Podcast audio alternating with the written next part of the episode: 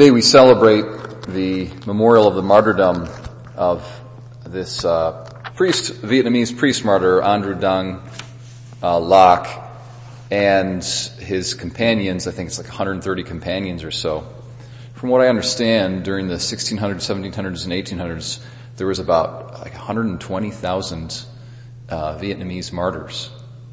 Huge number of, uh, of martyrs.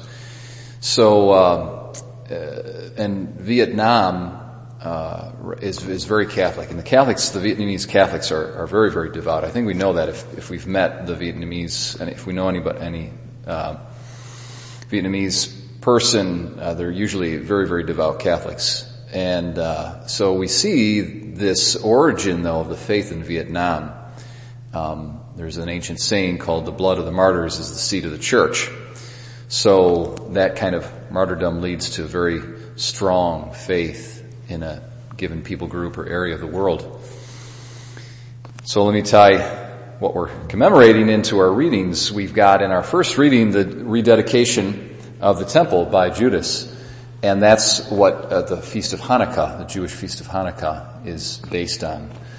And um, if you if you see you know what Judas had to do, when you read the book of the Maccabees, he's constantly in war. It's just it's just a in fact, it, you know, the lectionary here only takes these really small, small selections from Maccabees because otherwise it's, it's kind of a boring book. I mean, you know, to most people it's tedious and boring because it's just a, a recount uh, of his war and then another war and then another war and then another war and then another battle and another battle. It's like 25 battles just recounted right in a row.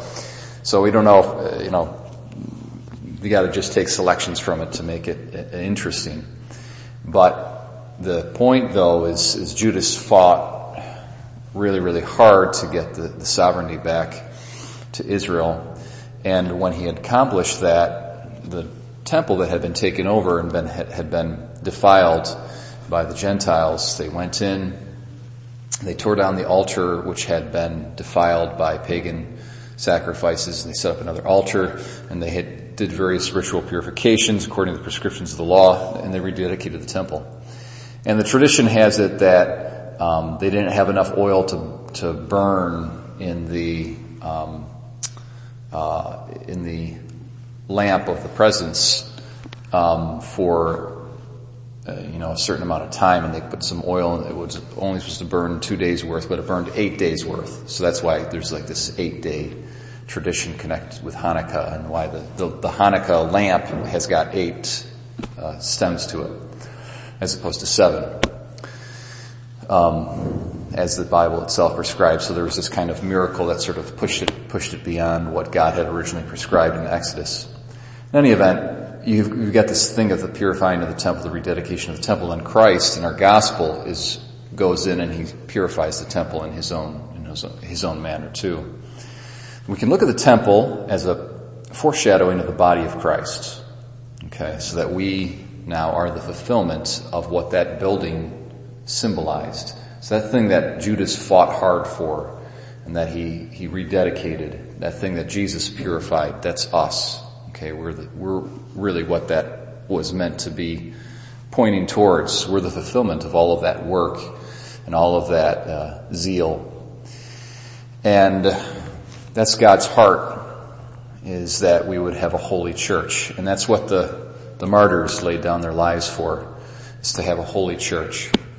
And we see that in with the Vietnamese Catholics and the holiness of, of the Catholic community in that in that country.